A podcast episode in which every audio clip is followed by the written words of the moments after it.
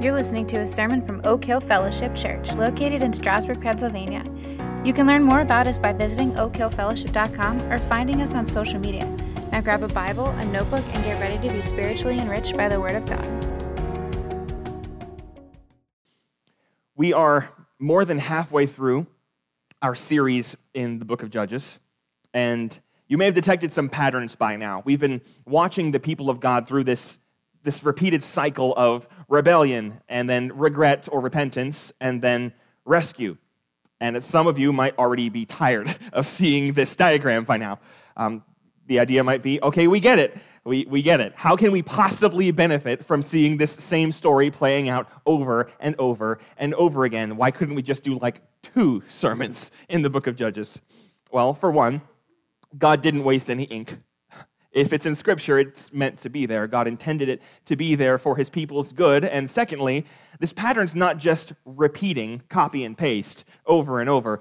In many cases, it's getting worse and worse. It's morphing and changing. The cycle is still there, but it's getting worse and worse. It's not just a spin cycle, it's a downward spiral. Each generation seems to fall further in some new way than the last one did. And we're definitely going to see some evidence of that in our text today. But before we get into that, I need to remind us of something. We are not here for their story, for those people's story. Although they really lived, and they, this is real history, our main reason for retelling their story is not so we can learn about what happened to them. Our point is not even to read this story to learn a lesson for today about what we can do and not do, although I'm sure you'll pick up plenty of that as we go through it. The reason that we're ultimately looking at this text today, and it's really the same reason why we're just looking at the book of Judges as a whole series, and really it's the same reason as to why we read this book at all. It's because when we read this book, God speaks to us. When we preach from this book, God speaks to his people. This is not just a history lesson about some messed up people who lived a long time ago. This is an account inspired by God, designed to reveal God to you this morning and to me.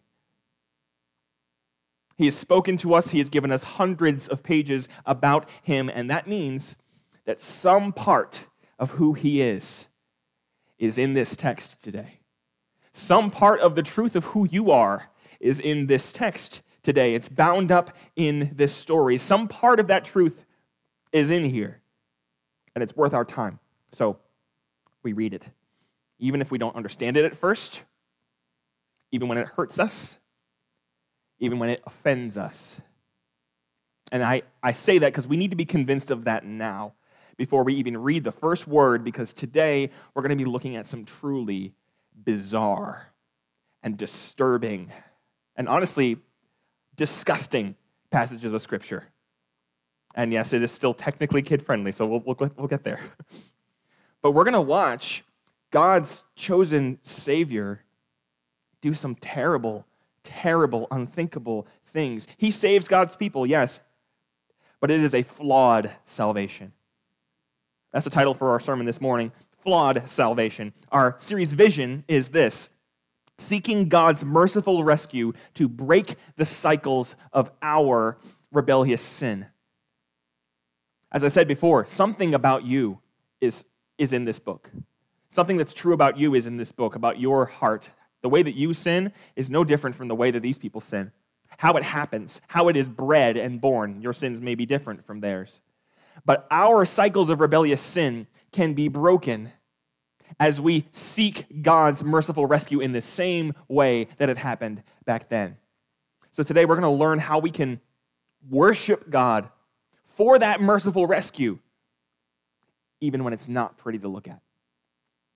Our big idea from the text this morning is this allow every flawed salvation to point you toward your perfect Savior allow every flawed salvation to point you toward your perfect Savior. And that's every flawed salvation you see in the book of Judges, every flawed salvation you will see in this passage that we're going to read today, and every flawed salvation, every damaged or broken work of grace that God works in your life. Allow all of them to point you toward your perfect Savior. I have a question for you in thinking about that and how we're going to get there. How many of you are familiar with what a prototype is? Just in general, you know that word, you've heard that word. A prototype, in, in talking about marketing and, and producing things to be sold, it's the first version of a product. When you get a brand new uh, product on the store shelves, something that Apple comes out with that does a brand new thing, it's never done anything like this before. It's not just a better version of an old thing. They didn't just invent that the previous week and then just roll it out on the shelf like two days later. There's research and development. Somewhere way back down the line, somebody had a crazy idea and they said, There's this new thing that I think we could make. Let's try something. And they created a prototype. And if you've ever seen pictures of prototypes, I was going to bring one, but it can be distracting because it's real goofy. Um, a, a, photo of what the original idea for the iPad looked like in 1984. They had this thought. I'm like, what about a screen that you could touch that's a computer that you could move? And it was like larger than this podium. Um, but the idea is it's the first version. The, the word prototype is it's Greek, it literally means first of its kind. And so a prototype looks one way, and the end result that you get on the shelf looks radically different, usually. But the idea is still there. You can see the idea, what they're going for. You can see how it's the same type of, of invention, same type of product, even though they look nothing alike. And so today, we're going we're gonna see that in the book of Judges. We'll see something, that, something like that as we read the story of Jephthah he does some unthinkable things. And yet, in his flawed salvation, we can see the prototype of the Savior to come. Now, that prototype analogy falls apart pretty quickly if you overthink it. God's not doing research and development as he's creating new people to save Israel. He's not because he's failing over and over again at creating the Savior that he wants. But this grotesque story of a flawed salvation, it points us to our perfect Savior. You can see a glimmer of the end result in the way that this takes place. So let's read, but before we do, let's pray one more time very quickly and ask the Spirit of God to help us. God, we have confessed before you that we need you. We can't understand your word without you. And we believe, we agree and believe right now that you have not spoken in vain ever. You have something for us today. Help us. Help us to be moldable in your hands. Help us to understand. Spirit, enlighten us. Show us something of ourself and something of you that we did not see before. And call us to repentance and call us to obedience. We ask these things in your Son's name. Amen. So, if you were already there, we are in Judges chapter 10. Let's begin in verse 5. Judges chapter 10. Sorry, 1 through 5. After Abimelech, there rose to save Israel Tola, the son of Puah, the son of Dodo, a man of Issachar. And he lived at Shamir in the hill country of Ephraim. And he judged Israel 23 years.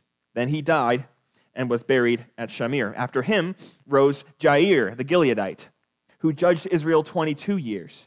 And he had 30 sons who rode on 30 donkeys, and they had 30 cities called Havoth Jair to this day, which are in the land of Gilead.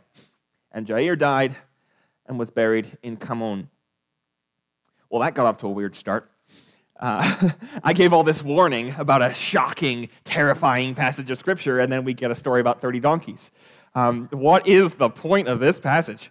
What can we learn about the character of God and the nature of God from this weird story about 30 donkeys? Well, the first lesson of flawed salvation, our first point for the sermon today. The first lesson of flawed salvation we'll look at is right here.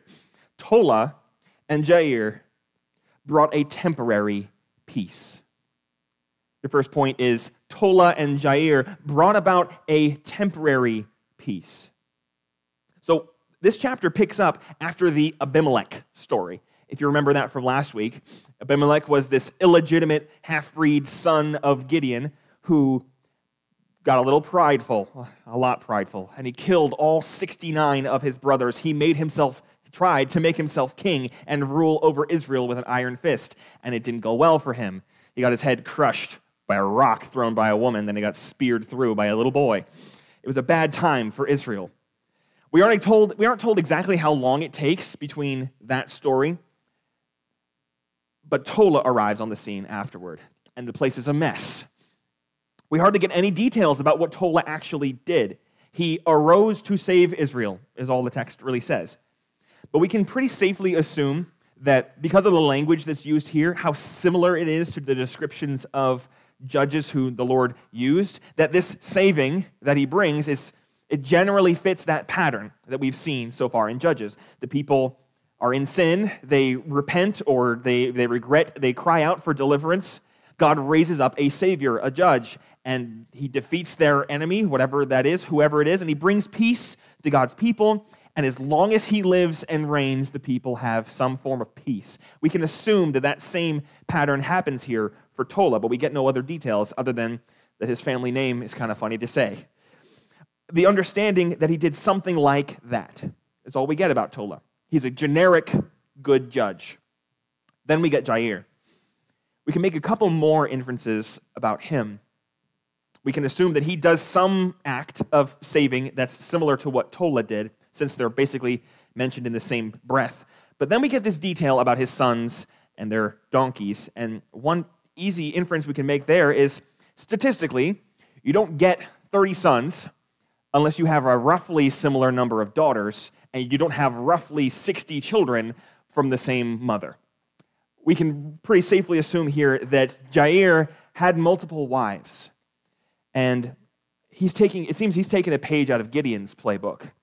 He seems to be a, a righteous man. He fits that, that calling of a judge to a certain degree. God used him to save his people, but then he gets a little full of himself. He takes up multiple wives, which is, by the way, a very pagan thing to do. Entirely too many kings of Israel and Judah did that same thing, but God never endorses that. That is a thing that pagan kings do to show off their wealth and their power. It's a pagan king activity. And then, on top of it, his, each of his 30 sons, they each get a donkey, which again, that sounds kind of funny to us. But the Hebrew language has more than one way to use the word donkey. It's a different word for different meanings. This one is not a pack mule or that's pulling a cart or a plow. This is designed, this word is used as a vehicle. It is a riding animal. That's a status symbol. That's a symbol of wealth. And it's also a symbol of peace. It's not a war horse, it's a donkey. That's why Jesus came into town on a donkey and not a war horse. They symbolize peace and, and to a certain degree, prosperity. So Jair won the victory, whatever it was, and he's basking in the glory of his reign of peace. And, and then it says each of his wealthy sons were given their own city to be in charge of. They each had a city. And so he's cementing his legacy. He's he seems to be pretty highly esteeming his, himself, and he says, I'm going to have all my sons rule over the people. They'll rule just like me. When I'm gone, these glory days will continue. Let's make these golden years last forever, is the inference we see from just that short sentence there, but it does not last. Let's keep reading, starting in verse 6.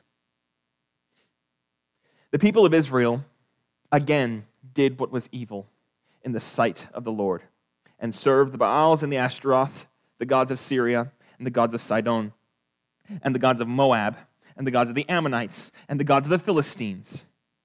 And they forsook the Lord and did not serve him. So the anger of the Lord was kindled against Israel. And he sold them into the hand of the Philistines and to the hand of the Ammonites. And they crushed and oppressed the people of Israel that year. For 18 years, they oppressed all the people of Israel who were beyond the Jordan and the land of the Amorites, which is in Gilead. And the Ammonites crossed the Jordan to fight also against Judah and against Benjamin and against the house of Ephraim, so, the, so, so that Israel was severely distressed. And the people of Israel cried out to the Lord, saying, We have sinned against you because we have forsaken our God and served the Baals. And the Lord said to the people of Israel, did I not save you from the Egyptians, and from the Amorites, and from the Ammonites, and also from the Philistines, and the Sidonians also, and the Amalekites, and the Maonites opposed you, and you cried out to me, and I saved you out of their hand. Yet you have forsaken me and served other gods. Therefore, I will save you no more. Go and cry out to the gods whom you have chosen. Let them save you in the time of your distress. And the people of Israel said to the Lord, We have sinned. Do to us whatever seems good to you. Only please deliver us this day. So they put away the foreign gods from among them and served the Lord. And he became impatient over the misery of Israel. What we just read is perhaps the clearest picture of the rebellion and repentance parts of that cycle that we will ever get in the book of Judges. We often just have it in one sentence the people cried out, or we have a dialogue between God and his people. You probably didn't even notice this when you read it just now, but doesn't that seem a little bit weird?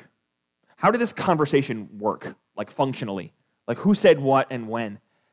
Was it, it says God spoke to the people and the people said to God. Was Israel, all of Israel, standing together in the same place, speaking these words in unison to God's voice that's coming down from heaven? Probably not.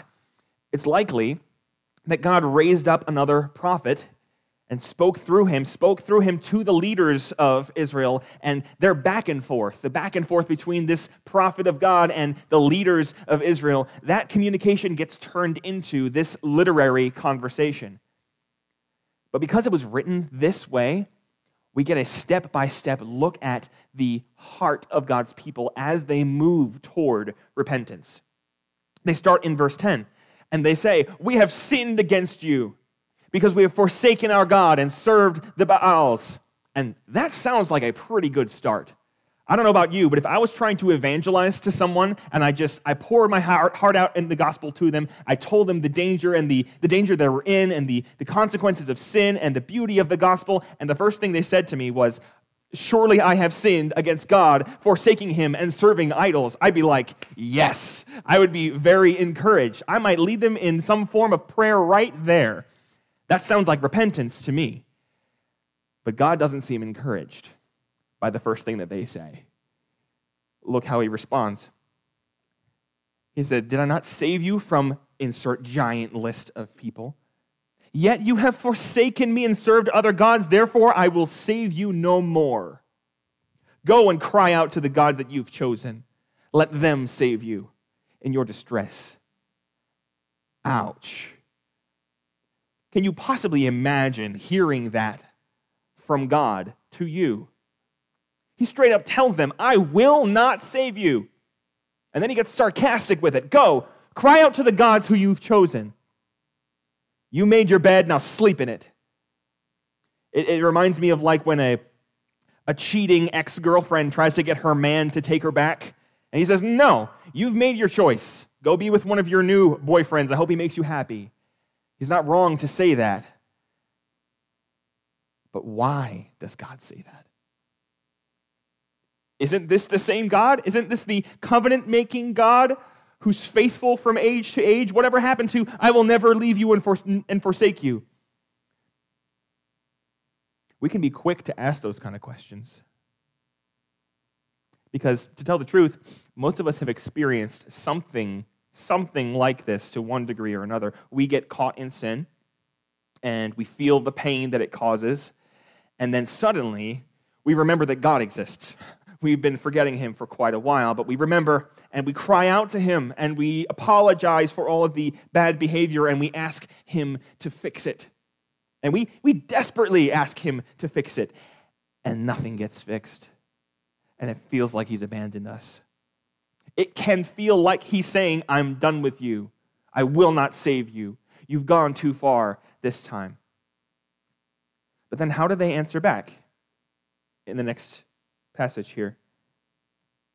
They don't return God's apparent abandonment and say, okay, fine, I guess we have to go to these other gods again. All right, bye.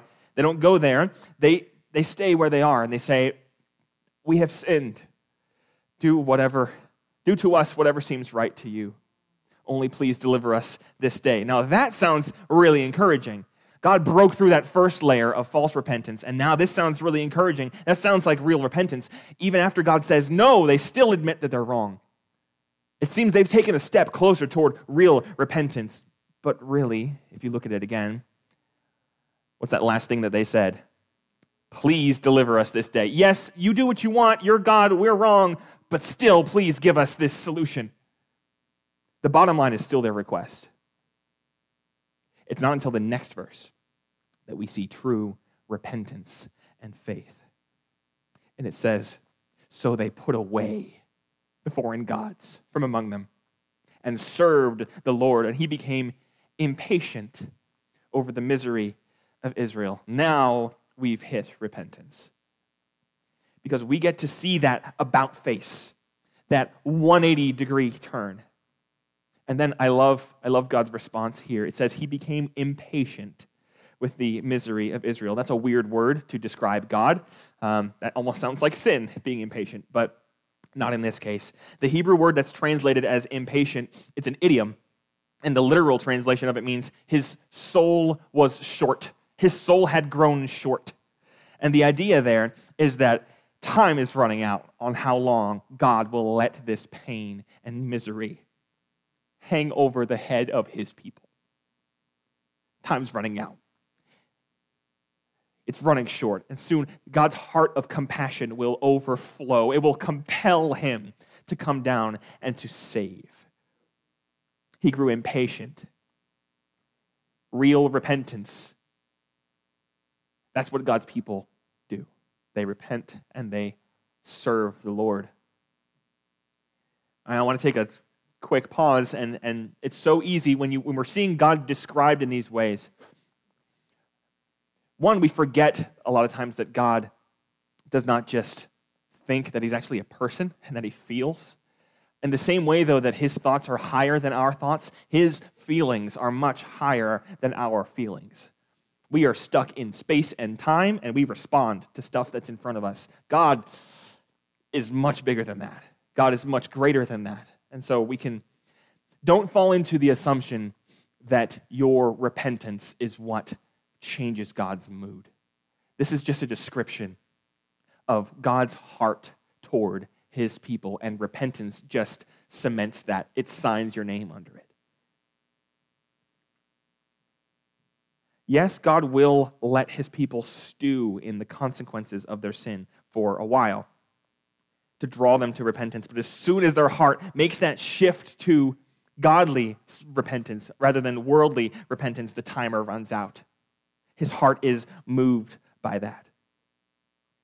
Watching his people suffer moves him deeply with pity and compassion.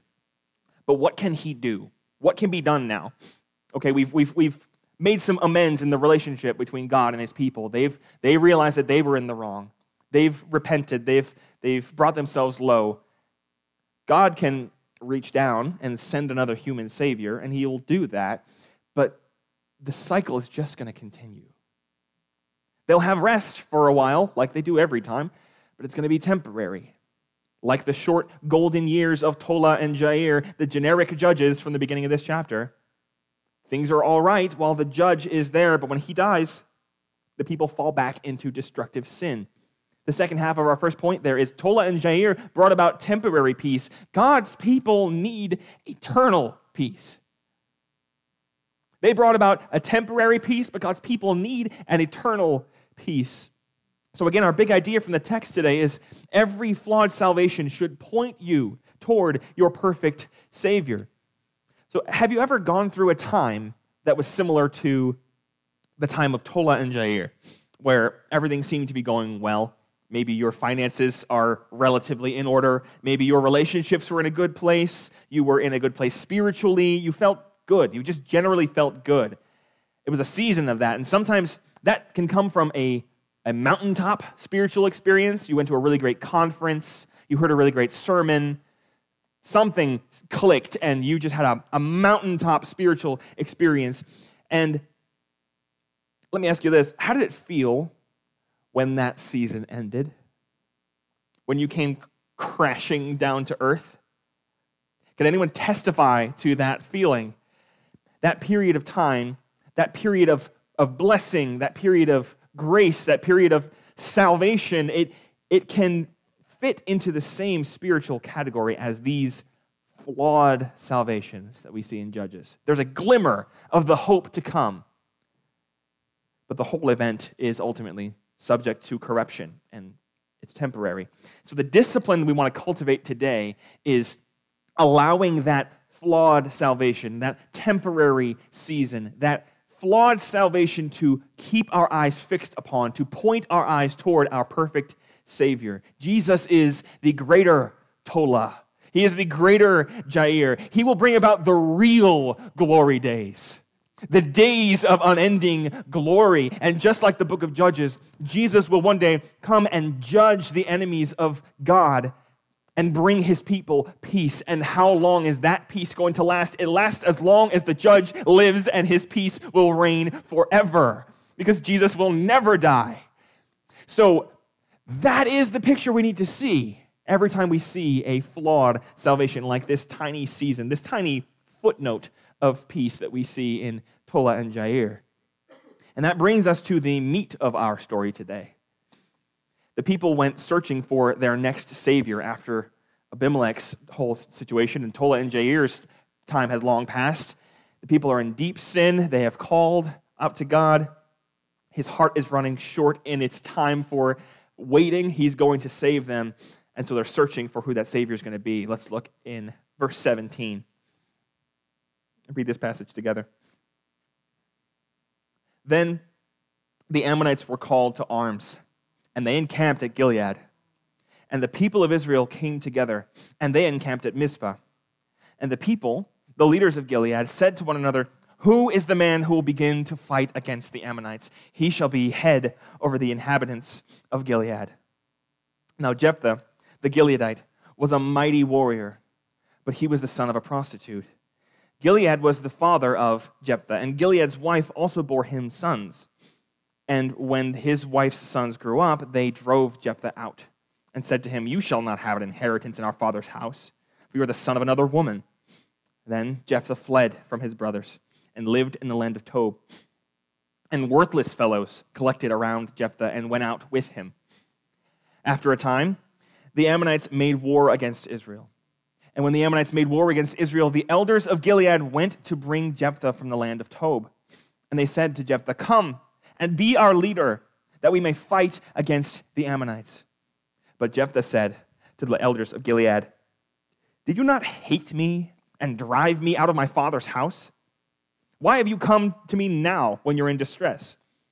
And the elders of Gilead said to Jephthah, That is why we have turned to you now, that you may go with us and fight against the Ammonites and be our head over all the inhabitants of Gilead. Jephthah said to the elders of Gilead, If you bring me home again to fight against the Ammonites, and the Lord gives them over to me, I will be your head.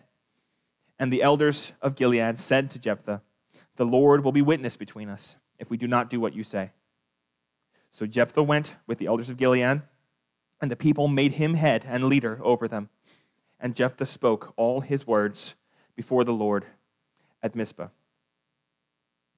So let's, let's zero in on our hero of the day. Jephthah is a mighty warrior, but he's an outcast. He was pushed out by his brothers, his half brothers. Um, and that probably means that he was the firstborn. He was his father's first son, even though he was from another woman. Because in, in Jewish law, an illegitimate son doesn't have any claim on the blessing, on the inheritance. But the firstborn, that trumps any question of, of legitimacy. So he would have a, a stake in the inheritance if he was the firstborn. And they said, eh, we don't want that. We don't want this random guy from, from some other mom, our half brother. Get him out of here so that we can get a bigger share. And so they cast him out. Jephthah's an outcast. So his, his backstabbing brothers, they all force him out, and he spends his days out in the desert towns of Tob using his natural talents to make himself a living. When I, when I think about this description of Jephthah, this picture, this story that's being written here, I get some strong Aragorn vibes. Any Lord of the Rings fans out there, they'll remember Aragorn, the way you first see him, especially in the, in the films.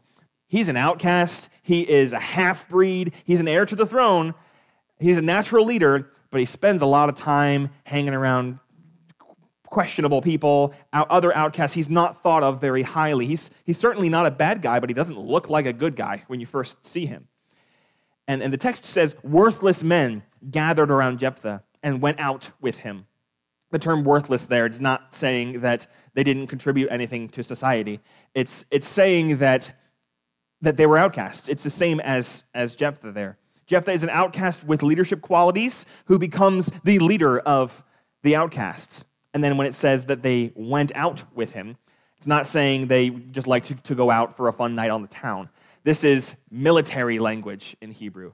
This is they went out with their armed forces with him, but they're not representing any country or nation. They're raiders.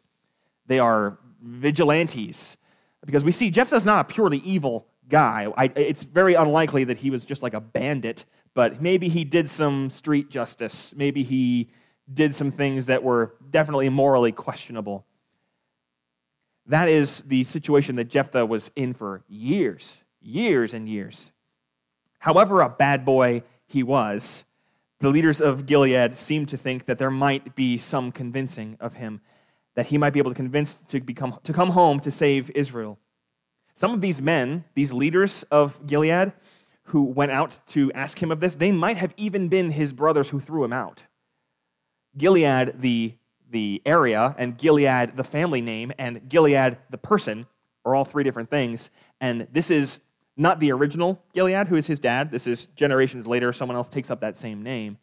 And but you, you would imagine it's someone of prominence. It's not just some random guy in the tribe who just decides to take the entire tribe's name. Um, so it's very possible that these men who are coming to ask Jephthah to save them are even his same brothers who cast him out.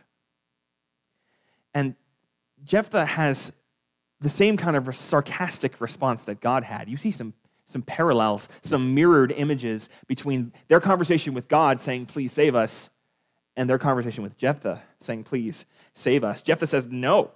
You hated me and kicked me out. You made your bed, now sleep in it.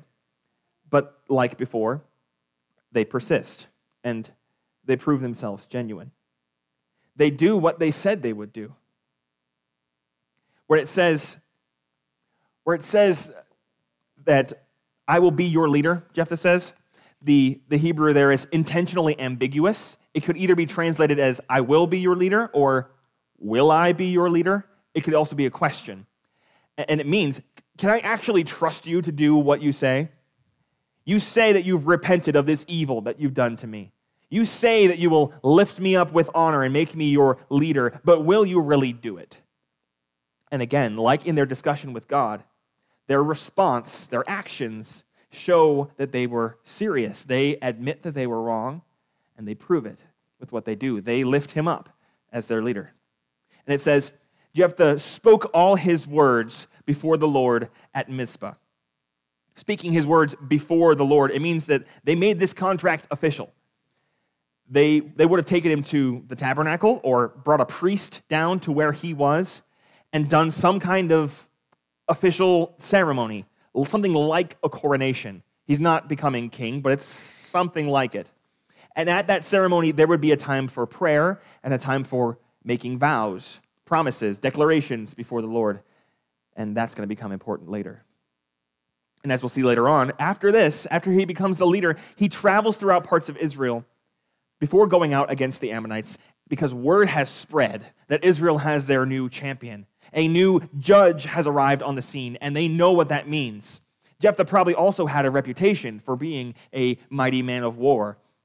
Their grandparents, all of Israel's grandparents, told them the story of Gideon and what God can do with even a small army. They know what happens when God raises up a judge. They can smell the victory that's coming. And as he travels through, he builds up this army from among the tribes that he visits if he pulls into town with his, with his army that he's growing, and you have every confidence that the Lord's going to deliver you and bring you the victory, you're probably going to join up. And there's great hope in the people at this point. They have repented, they have their new champion, they're forming together a pretty substantial army. Victory is right around the corner, but they cannot see the horrible plot twist that is coming afterward. Here's our second lesson of flawed salvation that we'll look at this morning. Jephthah brought the hope of victory, but, and we'll fill in what that tragedy is later. Let's keep going to see what that is. Jephthah brought the hope of victory. There's so much hope in the people. He's in power now, but let's, let's read to see how he starts to handle Israel's enemies. There's a longer block of text here, and I'll explain as we go along. Verse 12.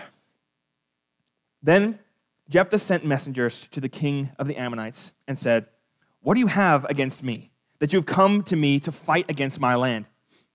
And the king of the Ammonites answered with the messengers of Jephthah, Because Israel, on coming up from Egypt, took away my land from the Arnon to the Jabbok to the Jordan, now therefore restore it peaceably.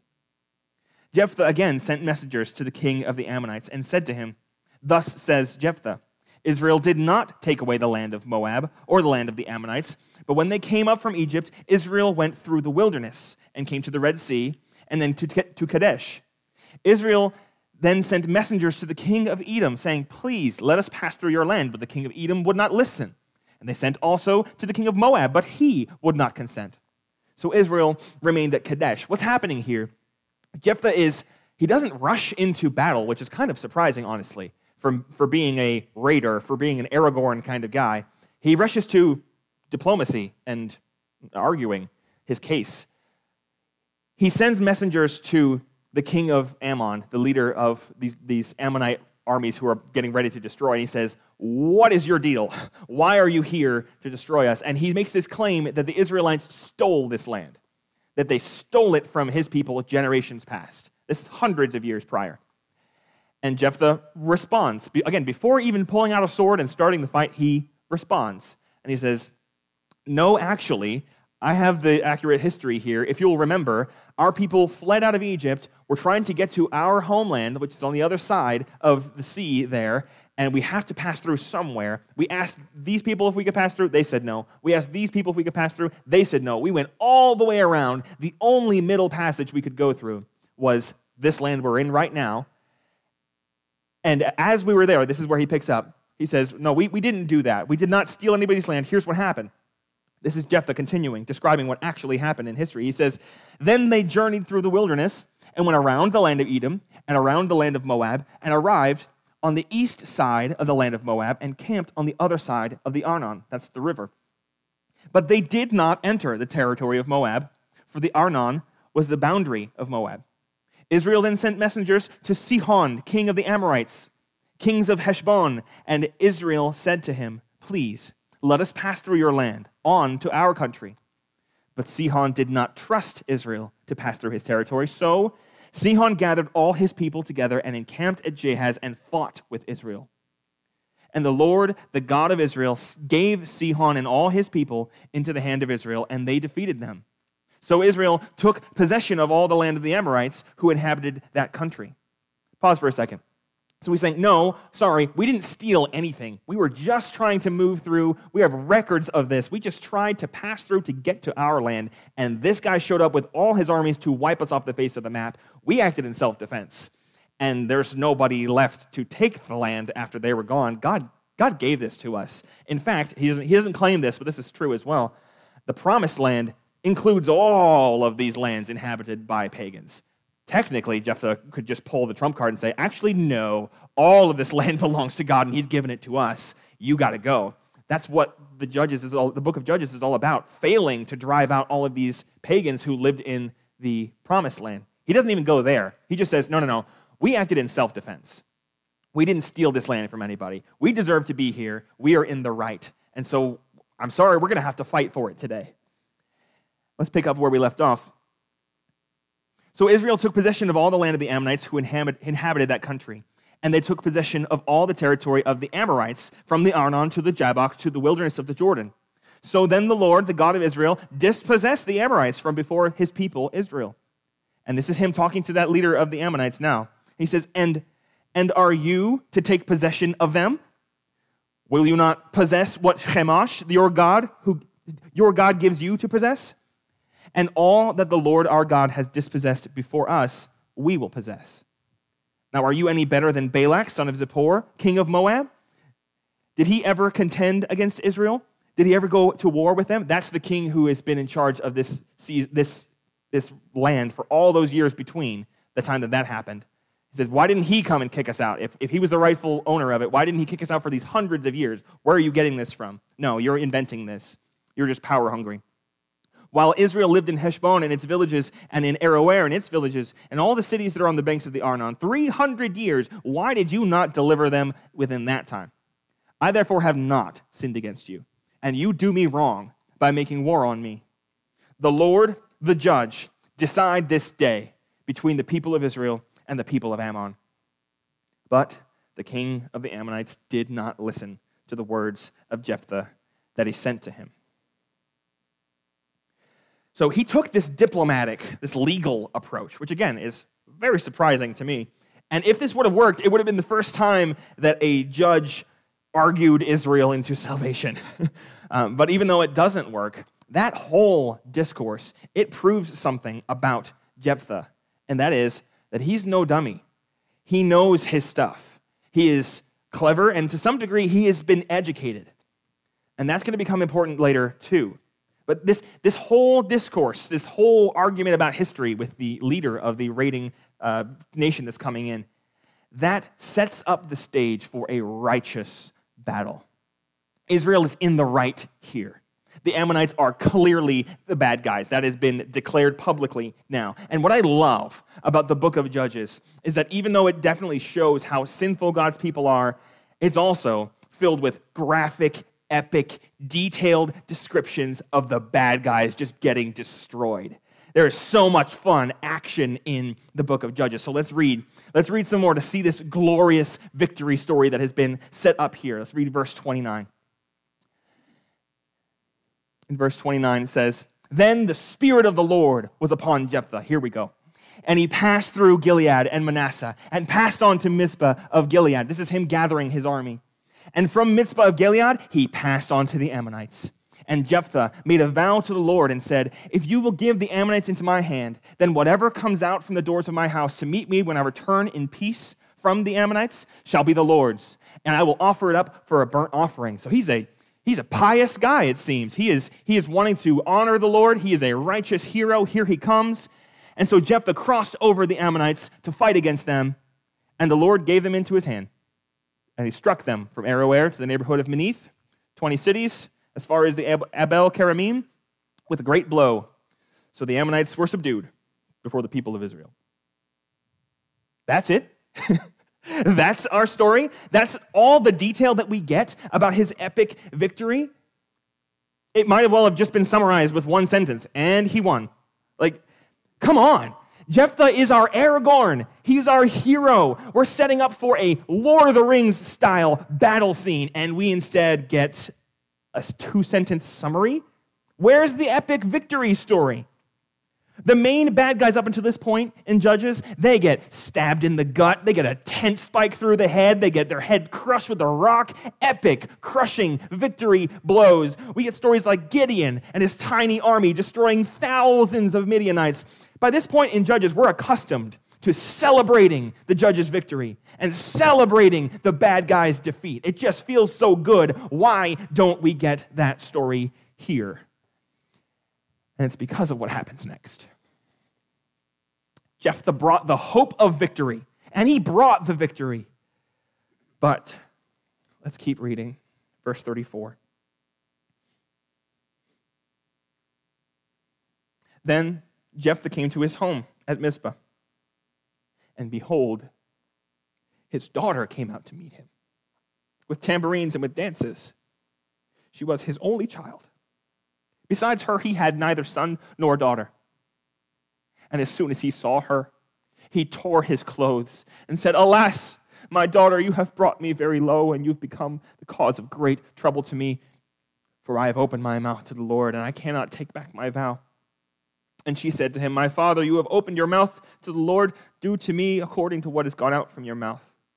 Now that the Lord has avenged you on your enemies, on the Ammonites. So she said to her father, Let this thing be done for me.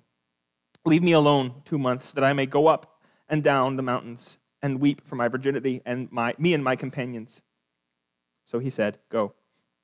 And he sent her away for two months, and she departed she and her companions, to weep for her virginity on the mountains. And at the end of two months, she returned to her father, who did with her according to his vow that he had made.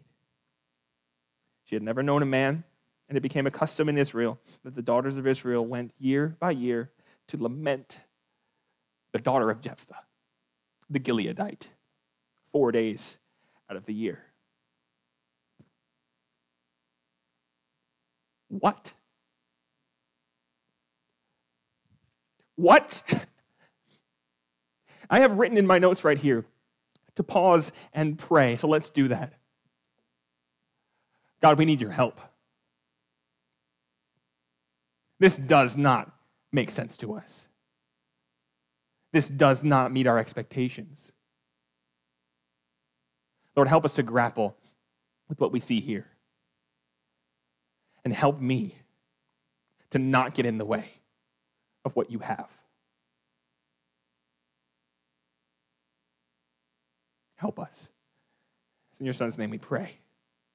Amen. I need to level with you. I have never been so angry at someone that I've never met than I was at Jephthah as I studied this passage this week. I want to go back in time to that moment and I want to square up to Jephthah and I want to punch him dead in the jaw. I want to knock his teeth out. As a dad, as a new dad of a little girl, let's just say that my passions here are strong. And I could easily get carried away with my personal response if I was faced with something this evil. The reason we don't get much detail about Jephthah's victory is because his legacy is tarnished forever by this sin. Doesn't matter how nice or expensive the dress is, you don't wear it if it's got a giant, disgusting stain on the front. That's Jephthah. In fact, if you knew anything at all about Jephthah before today, before you heard that story, I guarantee you it's that what you knew was that part of the story. That's all anyone remembers about Jephthah. That second point is Jephthah brought the hope of victory, but followed it with sin and shame. God's people need a Savior who won't disappoint them. How could this have happened? We said it before that, that Jephthah was like this Aragorn like character, this hero they were setting him up to be.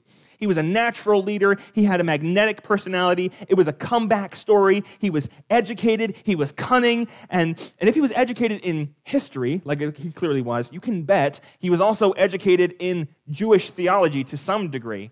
They had the Torah in some form. I'm not saying he was a seminary student, but he was not a pagan either. Bottom line, he should have known better than this. And it's actually worse than it looks at first glance. It's not just that he made this general vow that whatever comes out of his house, and he's imagining like a, a goat or a lamb or something to come out of his house. It's, it's, it's not even something that, it's not even that. The text here says that whatever comes out to meet me, I will give as an offering. The Hebrew for that phrase there comes out to meet me. That is language you only ever use to describe a person, meaning it is entirely possible, in fact, it's likely, that Jephthah planned for this to be a human sacrifice. He just didn't expect it to be his daughter. One of his slaves, maybe. My take on understanding Jephthah's vow looks something like this. He was raised as a good Hebrew boy in Gilead, but then they threw him out because he was a half brother. And he lived out on the outskirts of Jewish society and had a lot of questionable influences in his life for many, many years. He lived by the sword. He lived an intense life, and he likely lived it apart from God. He remembered what he was taught as a kid, but he wasn't acting like a child of Israel. But suddenly, his brothers show up, and he gets a chance to win all of it back respect, prestige, right standing with his people, authority, and he knew, he knew enough about the recent cases of judges to know the role that he was stepping into, that this is a holy thing, that God is in this. This wandering raider suddenly is given the chance to become God's holy warrior. But he doesn't really know how to do that. He takes the job, he is used by God, but he does not understand the point of it all. Human sacrifice is not something that the Bible ever even comes close to supporting. It's not even something, it's not the something that the Jewish people practiced, but it was part of many pagan nations' religious practices. The idea for many of them is it's the ultimate devotion, the ultimate devotion to the God of your land, whoever it is that you worship, by giving up something incredibly valuable to you. It's really extreme. Maybe Jephthah spent too much time around pagans Maybe he had, it had been a long time since he read Leviticus. Whatever the case, Jephthah, it seems, felt the need to prove his commitment to the cause by swearing this intense oath before God that God did not ask him to do. And this sin doesn't only rest on him. Again, how could this have happened? Why didn't anyone else stop him? He had a two month waiting period between deciding to do this and actually doing it. Why did no one stop him? Did they agree with it? Were they ignorant of God's law? Were they scared to oppose him? Did they say, I know it's wrong, but it's none of my business? Did they try to stop him and fail? The text doesn't tell us, but none of those options are good. And this story is written in such detail here. And the reason it's done that way, it seems that we are meant to remember Jephthah's tragedy. We are not meant to remember his victory. This chapter is written in such a way that emphasizes the disgust and the disappointment that you should feel in this flawed salvation. He's supposed to be your hero. He's supposed to be God's man, and he has done something worse than any villain I could think of would ever do. Again, our big idea is that we need to allow every flawed salvation to point us toward our perfect Savior. This is the kind of story, what happened with Jephthah here, that if it were to happen today, it would make me say, Come quickly, Lord Jesus. There's something about the disappointment, the disgrace of someone in spiritual leadership that sins and falls so far, it just cuts us to the heart. Ravi Zacharias had an amazing global ministry. He reached more people with the gospel than I could ever hope to in a dozen lifetimes. But his sin is likely all he's going to be remembered for here on earth. I'm not his judge, the Lord is, but that hurts me. That hurts you. Situations like that hurt because Spiritual leaders are supposed to look and act like Jesus. That's one of the reasons it takes a long time to become an elder. It's a long process because if you fall into sin as an elder, the pain of that sin is amplified throughout the entire church.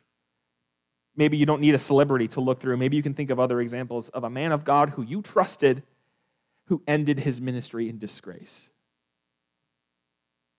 What's here for us today, though, as the author draws this story to the front, places it right in front of us. You know how that feels? Don't run from that feeling. Grab hold of it and use it. Chew on that for a while and let that bitter taste that it leaves in your mouth cause you to taste the sweetness of the gospel of Jesus in a whole new way. Allow that to grow your hunger, your aching, your desire for that perfect shepherd who will never, who will never fail, that perfect judge who will one day come. He is greater than Jephthah. He brings victory without disappointment. And that honestly seems like enough for one day for me. Uh, but the story of Jephthah keeps going. And really, it doesn't get any better. Let's read the first part of chapter 12.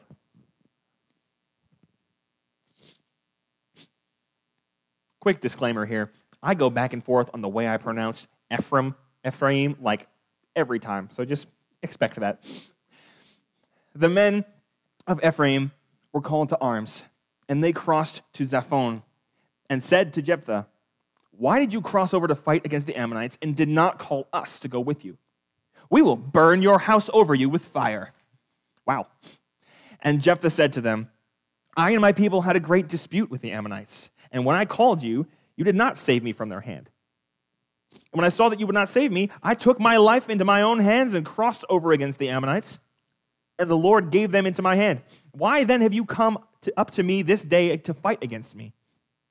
Then Jephthah gathered all the men of Gilead and fought with Ephraim. And the men of Gilead struck Ephraim because they said, You are fugitives of Ephraim, you Gileadites, in the midst of Ephraim and Manasseh. And the Gileadites captured the fords of the Jordan against the Ephraimites. And when any of the fugitives of Ephraim said, Let me go over, the men of Gilead said to him, Are you an Ephraimite? When he said, No, they said to him, Then say Shibboleth. And he said, Sibboleth, for he could not pronounce it right. Then they seized him and slaughtered him at the fords of the Jordan. At that time, 42,000 of the Ephraimites fell. Jephthah judged Israel six years. Then Jephthah the Gileadite died and was buried in his city in Gilead. This last lesson of flawed salvation that we'll look at today is this Jephthah's victory tore God's people apart. What a mess. Just what a nasty mess. Before we get into this last part, we do need to do a little bit more backstory. The house of Gilead that Jephthah is part of, they're from the tribe of Manasseh. And they've been in a sibling rivalry with Ephraim since the beginning. The 12 tribes of Israel, they come from Israel, whose other name is Jacob, his sons, but also his grandsons. His son Levi wasn't given a land inheritance, so he doesn't count as to the 12. And his son Joseph counts twice because his sons, Ephraim and Manasseh, become part of those tribes, uh, a number in those tribes. And so Jacob gives, he's an old man at this point, and he gives Joseph, his son, his son's sons, his grandsons, he gives them a blessing. And it's typical in the way that these kind of sibling rivalries start and, and blessing issues amongst that family. Uh, he puts his arms out to bless them. And he takes the older son. The older son is expected to get the primary blessing, the right hand of blessing. And so they bring him up there. Uh, they bring in, which one was the older son? It always gets me. uh, Ephraim. Ephraim was the older son. Sorry, other way around. Manasseh was the older son. He's supposed to get the blessing.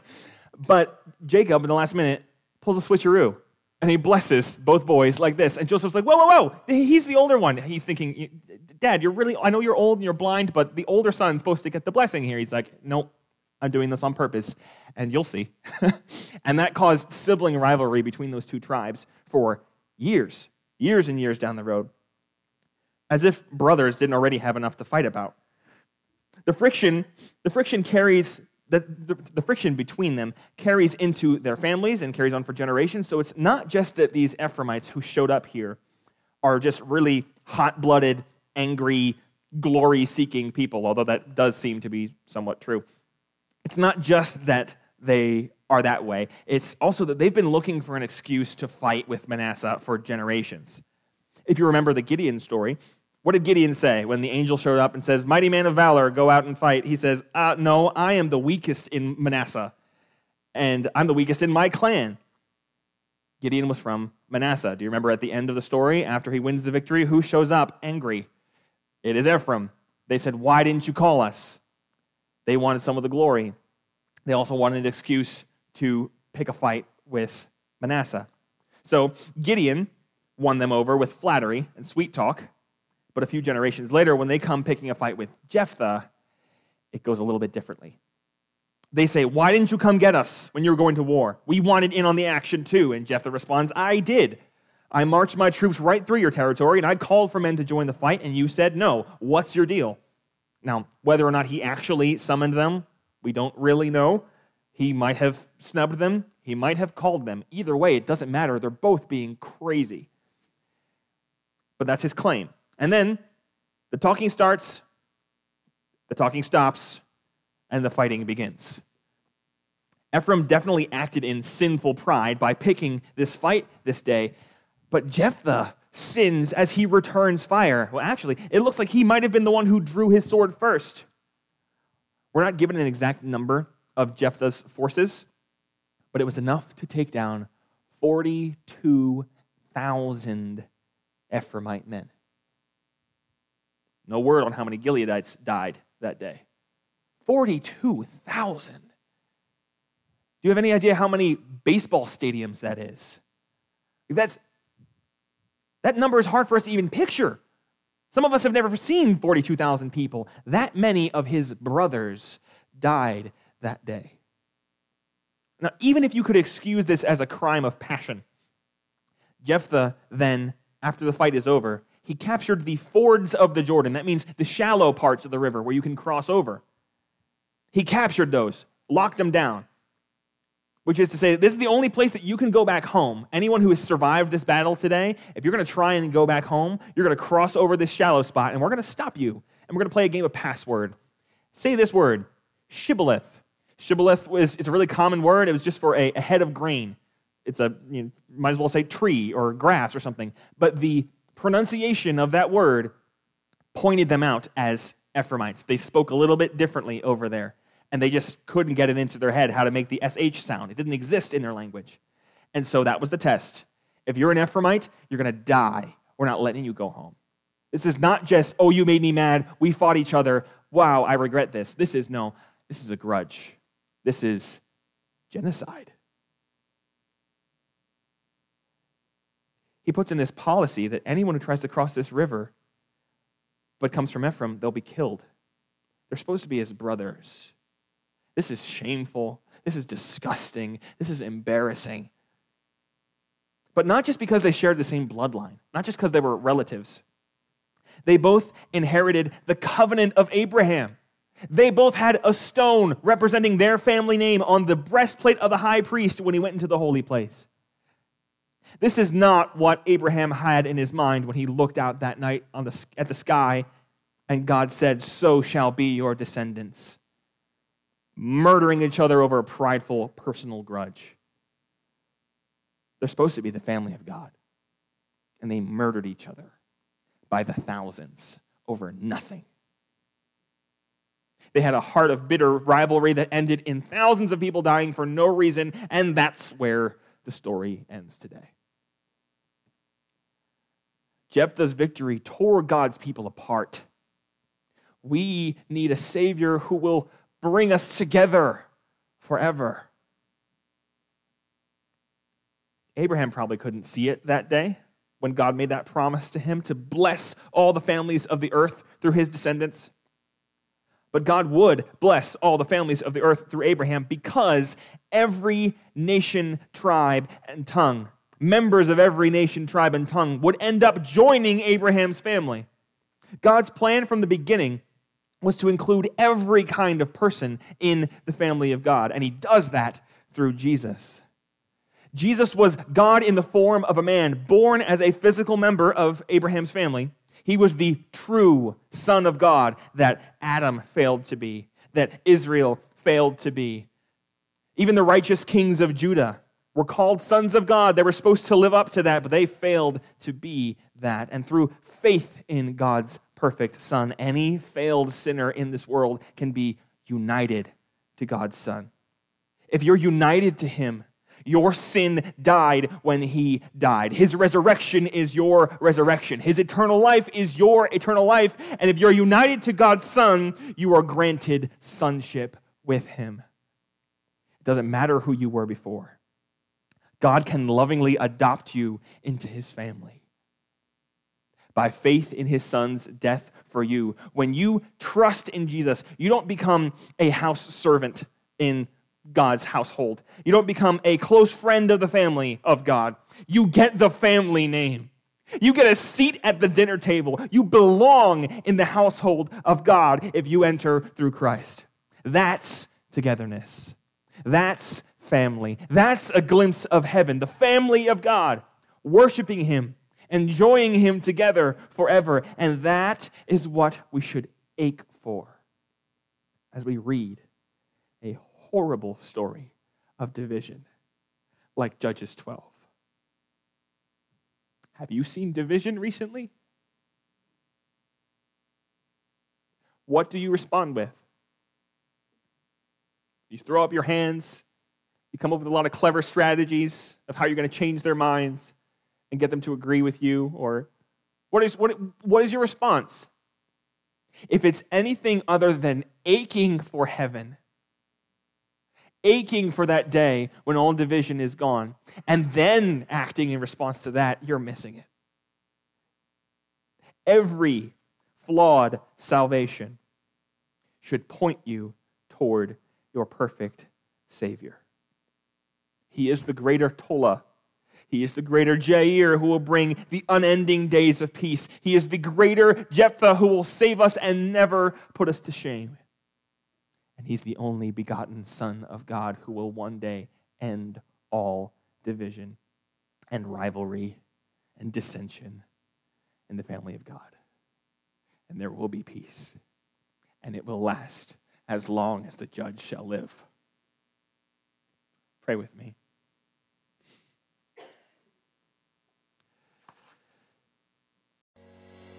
Thank you for listening to Oak Hill Fellowship Church. Stay connected with us by finding us on social media or by joining us Sunday mornings at 9 a.m. Until then, remember that you are loved.